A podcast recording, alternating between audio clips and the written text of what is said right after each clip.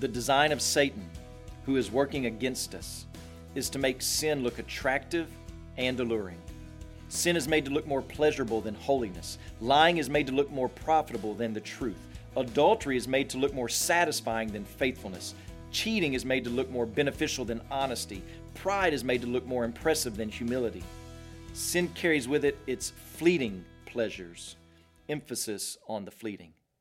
So, what should a Christian do? Welcome to Life Words Day by Day.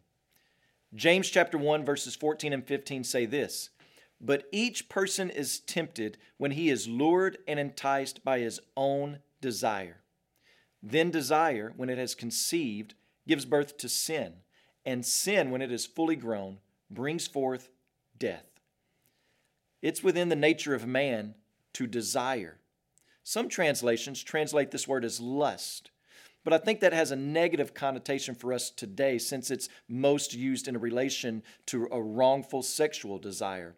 The word used here is actually a neutral word. Desires can be neutral. Everyone has desires. That's why James says each man. Desires are universal. But James also makes it specific when he says their own desires. There are desires that I have that you may not have. There are desires that you have that I may not have. There are desires that I struggle with that you don't struggle with, and vice versa. We all have common desires, and we all have our own special set of desires. But notice where the temptation comes in. It's not with the desire itself, but when the desire is not kept in check, when it's not handed over to the Lord, and it is left alone for sin to pounce on and then to blossom into enticement. James uses fishing terminology here lured and enticed.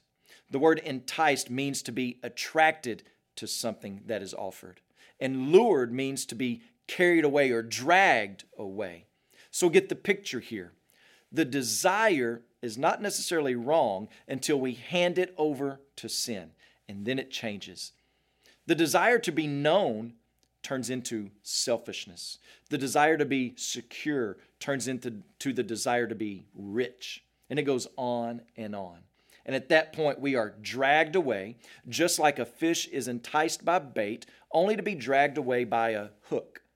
And most importantly, be aware of the end result. Sin, when it's fully grown, brings forth death. So, what should we do? Well, in this passage, we see the first thing that we don't do is we don't blame God. And the second thing is that we own our sin, where we have fallen, and what desire got enticed and lured. And then we repent, turning back to Jesus, who has already purchased forgiveness for his own. And we walk in a restored fellowship with him day by day, committing to give that desire to him. When you pray today, please remember Joe and Myra Costa, our missionaries in Lebanon. Also, remember the French African Life Word broadcast heard throughout Africa.